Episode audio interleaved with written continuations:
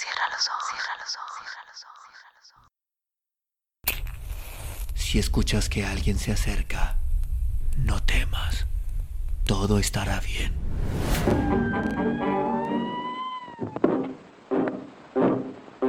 Folks, I'm going down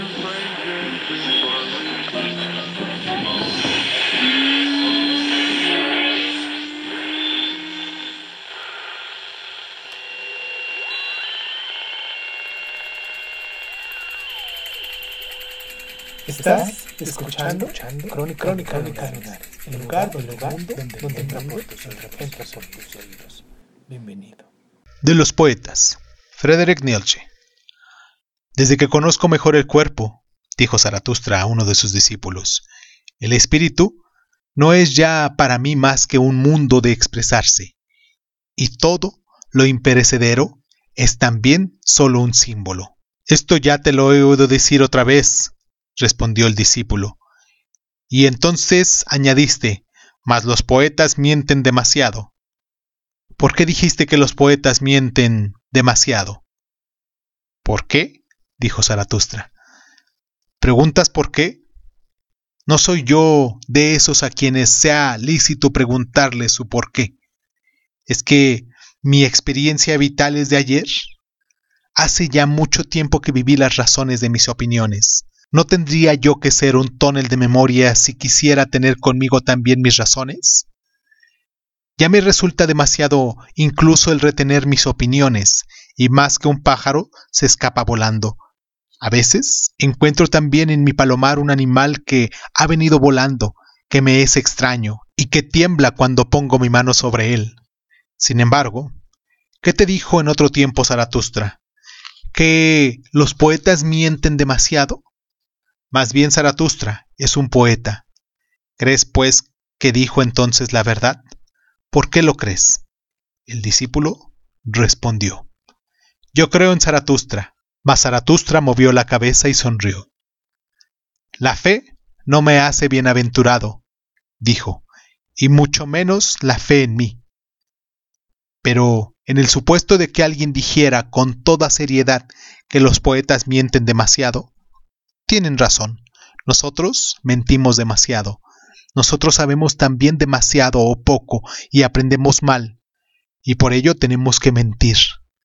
¿Y quién de entre nosotros, los poetas, no ha adulterado su propio vino? más que una ventosa mixtura que ha sido fabricada en nuestras bodegas y más de una sola cosa indescriptible se ha hecho de ellas. Y como nosotros sabemos poco, nos gustan mucho los pobres del espíritu, especialmente si son mujercillas jóvenes. Hasta codiciamos las cosas que las viejecillas se encuentran por las noches. A eso lo llamamos lo eterno femenino que hay en nosotros.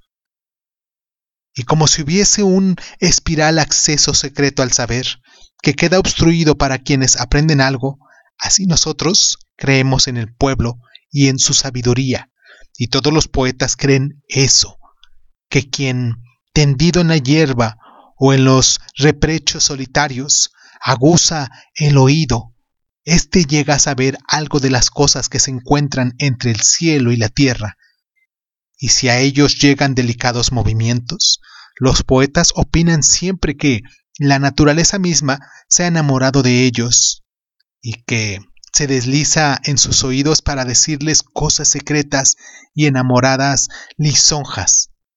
De ello se glorian y se envanecen entre todos los mortales. ¡Ay! Existen demasiadas cosas en el cielo y en la tierra con las cuales solo los poetas se han permitido soñar, y sobre todo, por encima del cielo, pues todos los dioses son un símbolo de poetas, un amaño de poetas.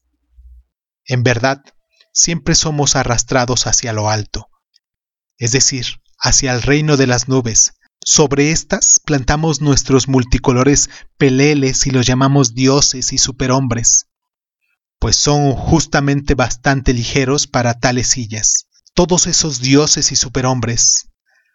Ay, qué cansado estoy de todo lo insuficiente, que debe de ser de todos los modos acontecimiento.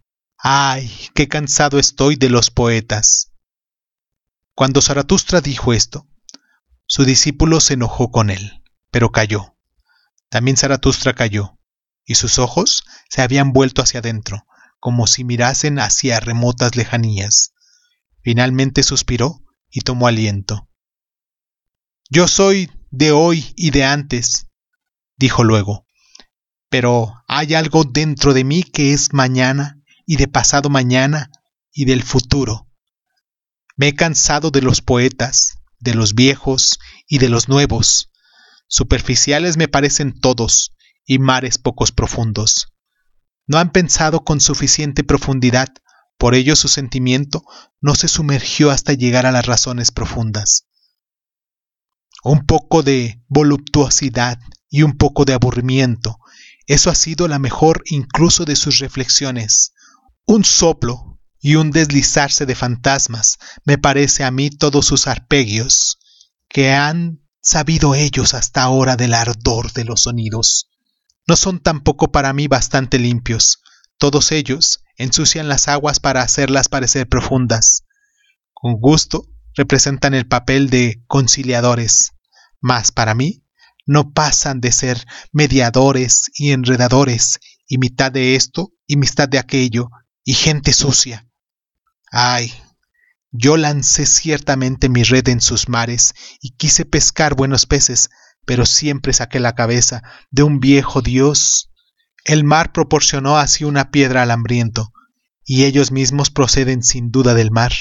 Es cierto que en ellos se encuentran perlas, pero tanto más se parecen ellos mismos a crustáceos duros, y en vez de alma he encontrado a menudo en ellos legamo salado.